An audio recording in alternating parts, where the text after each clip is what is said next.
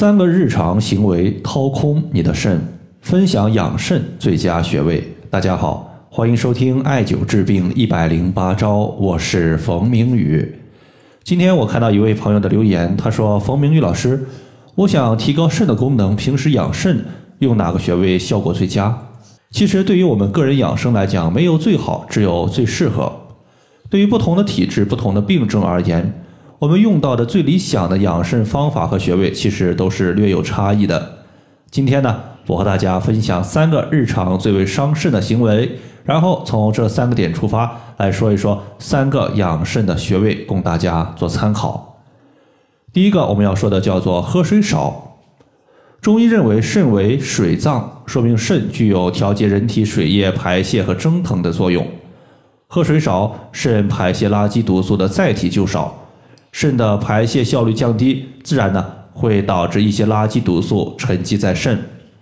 我见过一些患者，他平时呢工作比较忙，为了避免上厕所，就尽量不喝水。这种习惯如果持续久了，它会增加肾结石的发病几率。对于有肾结石、高尿酸血症的一些患者而言，我推荐大家可以艾灸肾腧穴。肾腧穴它在肚脐的正后方，左侧和右侧各旁开一点五寸。因为上述的病症，他们呢需要增加肾的功能，增加肾的血液循环，从而增加排尿量。所以肾腧穴作为肾的背腧穴，艾灸之后可以有效的提高肾的代谢能力。第二个情况，我们要说的是饮食过咸。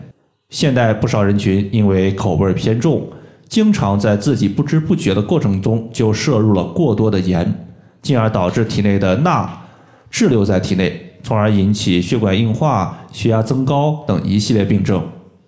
从中医的角度来讲，适量的一个咸味食物是可以补肾的，因为中医有咸味入肾的说法。但是呢，由于我们现代人的口味偏重，大多数人群它的一个咸味都是过量的。我们的肾为水脏，人体的水液要通过肾和膀胱的气化功能，才能正常的代谢出去。而咸味它属于是阴寒之物，所以咸味过重，它容易损伤肾中的阳气，同时冲克心中之火，容易出现一些心脏类的问题。所以呢，对于饮食过咸的患者，他既伤肾也伤心。对于此类情况，我推荐一个养心的道家功法，叫做喝字诀。喝字诀呢，它属于是养生功法六字诀之中的第二诀。